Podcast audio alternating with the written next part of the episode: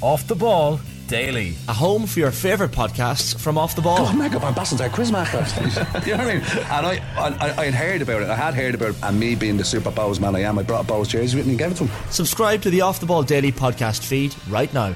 Off the Ball Daily.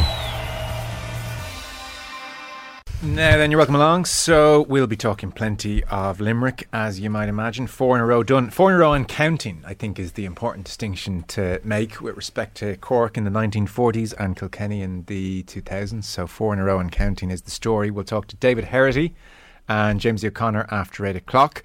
Lawrence Donegan will join us in the final hour of the show as Brian Harman surprised everyone, really. Immune to the pressure, it seemed like. Rory McIlroy's putting woes cost him 17 shots on the green to Harman. It was that kind of a week for Rory. So Lawrence Donegan will talk to us after 9, as will Rashida Adeleke, who has turned professional fresh from her NCAA victory in the 400 metres. So she's got a pretty interesting year ahead. World Championships in August and the Olympic Games next year. So that is all on the way. 53106, the text number. We're at Off the Ball on Twitter. Michael McCarthy, hello to you as usual. Hello, Joseph. And Anne Marie Donelan on a Monday. I know, what an intro there. Woof, feels like I think the last time I was on here with you, Rory had just not won the Masters. It's been that long, and 3 majors later. So here we are. What we're saying, Limerick really good at hurling, McIlroy faltering at the majors. Good to catch up. You could just set a tape. I know. The narrative around Rory McIlroy is a disgrace. You're right. He finishes the top, he finished 6th again? He has 7 top 10s in 8 majors over the last 2 years. So if you're to, you know. Some would argue it's incredible consistency. It is. If there was a prize for cumulative under par scoring in the majors, he is so far ahead of everybody over the last 2 years, it's not even true. And yet, Wyndham Clark has the week of his life in LACC. Brian Harman has the week of his life at Hoylake. It's that kind of a vibe, unfortunately. He keeps being pipped by somebody else. Although, to be fair, this week, his putter was just not good. Not good at all. Tell us about Brian Harman, though. Is this a Lucas Glover... I know he's around, right? But say in 5 years when we're looking back, are we going to look back at 2023 and see Wyndham Clark and Brian Harman and go, what the hell was going on in 2023? Yeah. Wyndham Clark, I don't think so. Do you remember Todd Hamilton and and Ben Curtis back to back in the opens? No, it's not as extreme as those. Wyndham Clark could go on to do very good things, and he won one of the elevated events this year at Wells Fargo, so he's beaten good fields, and I think, you know, he'll be a top 50 player for sure. Harman's an interesting case. Like, he's such a small fella. You see him, he's a diminutive physical presence at youth level, underage level. Apparently, I didn't really know this until this week, he was the guy. He was killing everybody, he was winning everything, and then he's arrived on tour, and it turns out that hitting the ball 280, 285... when you're playing against, wow. Now you see on links, he hits those fairways and the ball runs forever, and so he can compete and manufacture shots, and he's always been a ridiculous putter. So it makes sense that he was able to win at a links course in the manner that he did. But I mean, are the floodgates about to open for 36-year-old Brian Harman? No, like this is it. This is the great moment of his life. Maybe he makes a Ryder Cup team, and he'd be a bloody reliable partner. He hits every fairway and he's a lethal putter. So, like, he's 29th in the world. I don't think you'll say, well, that's weird. Brian who? He's been, like, hanging around for 15, 16 years, which means you're a very good player, but nobody tipped him before the week, obviously. It's that kind of a... It's still a... More Lucas Glover than Ben Curtis. Yeah, I think so. I would, like, the last 2 winners at Hoylake were Rory McIlroy and Tiger Woods. Mm-hmm. So... Brian Harman's not the next name you automatically suggest. But you don't want to be disrespectful to him because, like, bloody hell. He was the first person to do that in the Open since Oosthuizen in, like, 2010. Yeah, I think he was definitely the first person with a 5-shot lead going into Saturday. And I think, given that he never gave it back, I think it's probably a fair comparison to go the whole week with that. So. And he wobbled very badly both Saturday and Sunday early on. Like, two bogeys. Oh, the entire world except for Brian. He threatened to collapse. He did. Yeah. Entire world except for Brian Harman's family said, oh, here we go.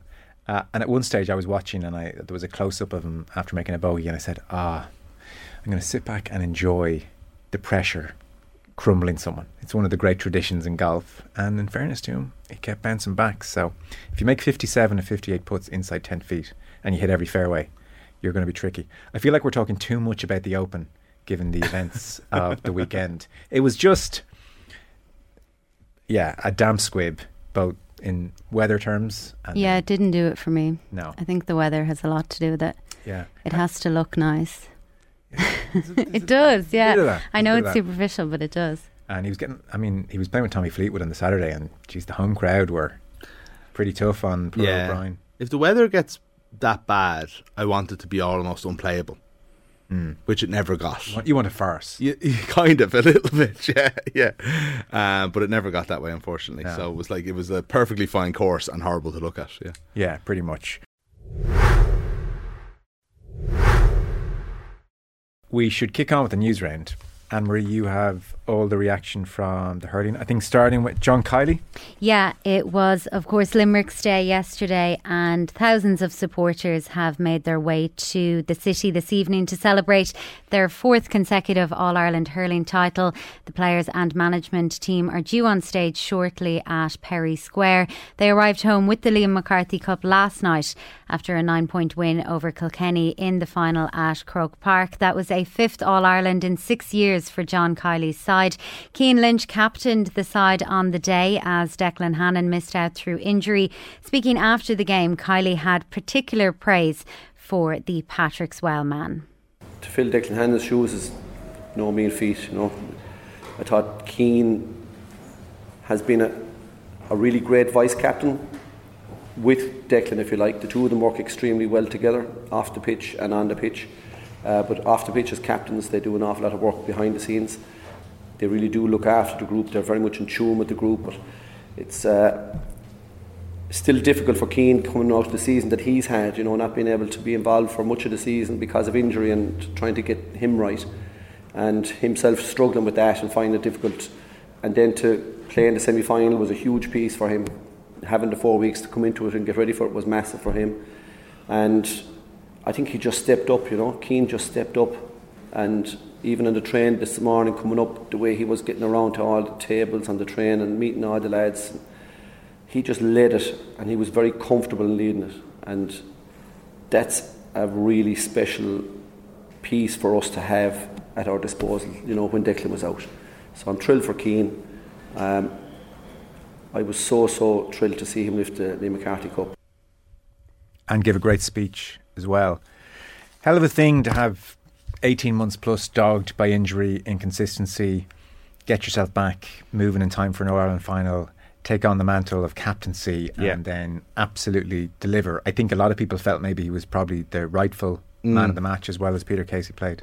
I was talking to people a couple of weeks ago who were suggesting that he obviously played well against Galway, and they were suggesting the 4-week break after the Munster final did him world good, because as much as the injuries have hampered him, I think coming back at the start of the year and not being Cian Lynch affected his confidence, because he's never not been Cian Lynch. His entire career since he was playing for Limerick at 18, he's been getting better and better, and he did have a rough Munster Championship when he was out there, there's no doubt about it. And yesterday, 5 minutes in, I'm just going, do you know what, Joe, at the match it was a pleasure to watch Cian Lynch yesterday. He was doing little tiny things that were just magic, and they were, it's hard to even describe. They're things that I've never really seen hurlers do before that are hard to describe, because they're about body position and things like that, things I would have never thought about in terms of analysing a hurler's skill before. Just little things like the way he'd lean his body back and just create a bit of space for himself and stuff like that. Yeah. His hand passing is spectacular, his ability to make space for those around him,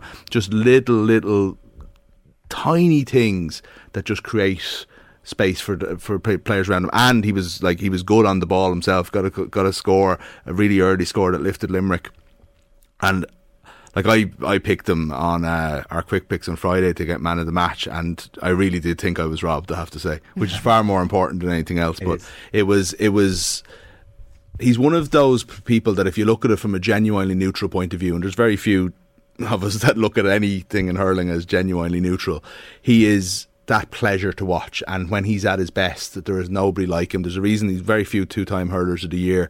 And when he was just even a few minutes in yesterday, no matter how Limerick played outside of it, when you saw Cian Lynch at it, you were like, I'm so happy to be here to see this, because this is who he actually is, you know. So I'd imagine when you get to All-Ireland after All-Ireland consecutively like that as well, it becomes quite habitual, like the day, and quite regimented.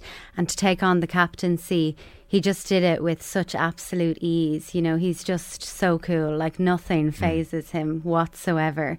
And it would throw some players and it would add extra pressure onto them, but he just took it in his stride and played out of his skin. Like, there aren't really words to describe what he did yesterday when they really needed someone coming up to half time. It was all him. Yeah, shows what they make of him, because he's trying to get back to his very best, and now he's thinking, oh jeez, I'll try to speech as well in case we win, I could do all this other stuff. No problem. Kylie Kinnerk, they obviously realised he'll grow into that responsibility as opposed to be cowered by it. And he's always been a natural leader. Like, I mean, if Declan Hannon, probably the greatest hurling captain of all time, didn't happen to be around at this time, there's no doubt in my mind that Cian Lynch would have been captain of Limerick for the last few years. You know, it's not like who do we go to here? Yes. It was an obvious choice, you know? Yeah. You have some Derek Ling for us then, touch shell-shocked I would think, a few Kilkenny players. So Kilkenny's wait now for another All-Ireland goes into a 9th year. Their last win back in 2015. Feels quite strange to say that. They've lost their last 4 finals, 2016, 2019, last year and yesterday. This was new manager Derek Ling's first year in charge. He said there was little more that they could have done.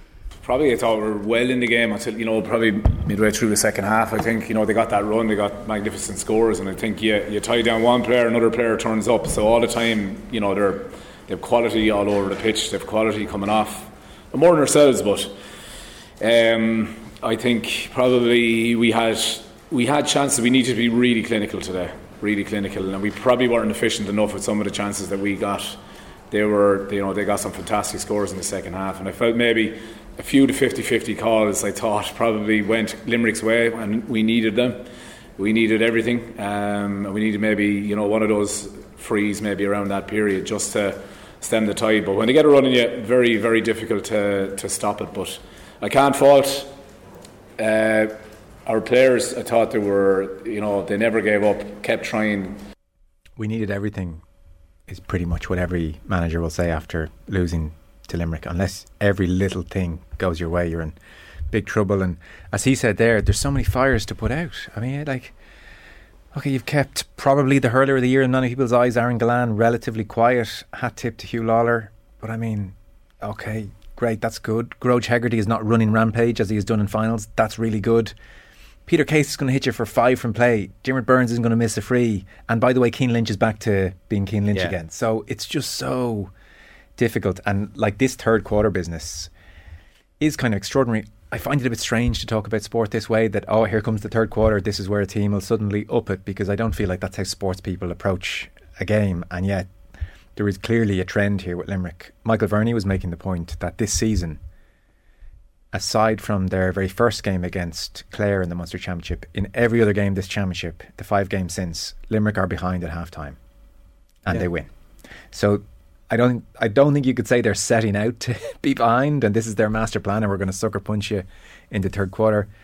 I feel maybe it's that every team who plays them throws the kitchen sink at them. And I was texting Dave McIntyre, and I was yesterday, we were talking during the game, and I was saying, a bit like the Galway game, it's like a middleweight is throwing everything he has at the heavyweight.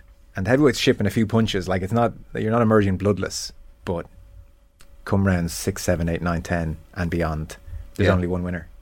No, I think that's a good way of putting it. And look, I just think they got into a place that maybe it was Kilkenny just didn't have it anymore, and Limerick were just there at full pelt.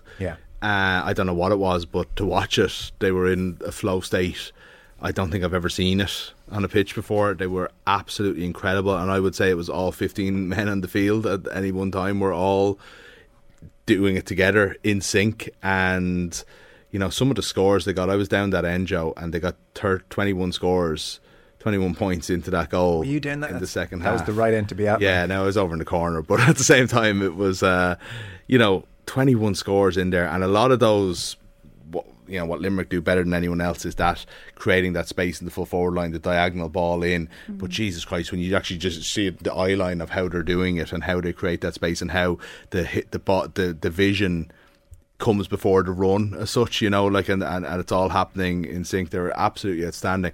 It is, I know what you mean about the about kind of like, if we know that the third quarter is coming and so on, why can't we do something to stop it? It doesn't really make a whole lot of sense, but this team are just incredible. I can't believe that, like, I knew this but didn't know it, if you know what I mean, that Kilkenny have lost four All-Ireland finals in a row, you know. The fact that they keep making it is kind of incredible. Are Kilkenny bottlers? Well, they're in a famine.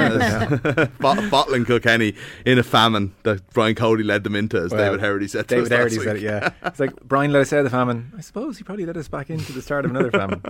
No disrespect intended, he added. Can I add just one more thing before we move off Limerick? Yeah. Just because I think the historical context is important, right? Is that, like, not just in hurling, and you mentioned Cork and Kilkenny's four in a row, but in GAA in general, outside of the traditional big three in hurling, and you know, you have Kerry and Dublin in football, we've had a few threes in a row and stuff like that, but Galway in the 60s, for example, but we've never had a team outside of those traditional five counties dominate in 100 years since the Wexford team in the 1920s in football. And I think that is it's an amazing shift in tradition and patterns. That, I know it's Limerick, I know they were the fourth traditional team anyway, but the fact that they have elevated themselves into, it's not just a breakthrough, it's a dominance. Yeah. It's kind of a remarkable thing. Yeah.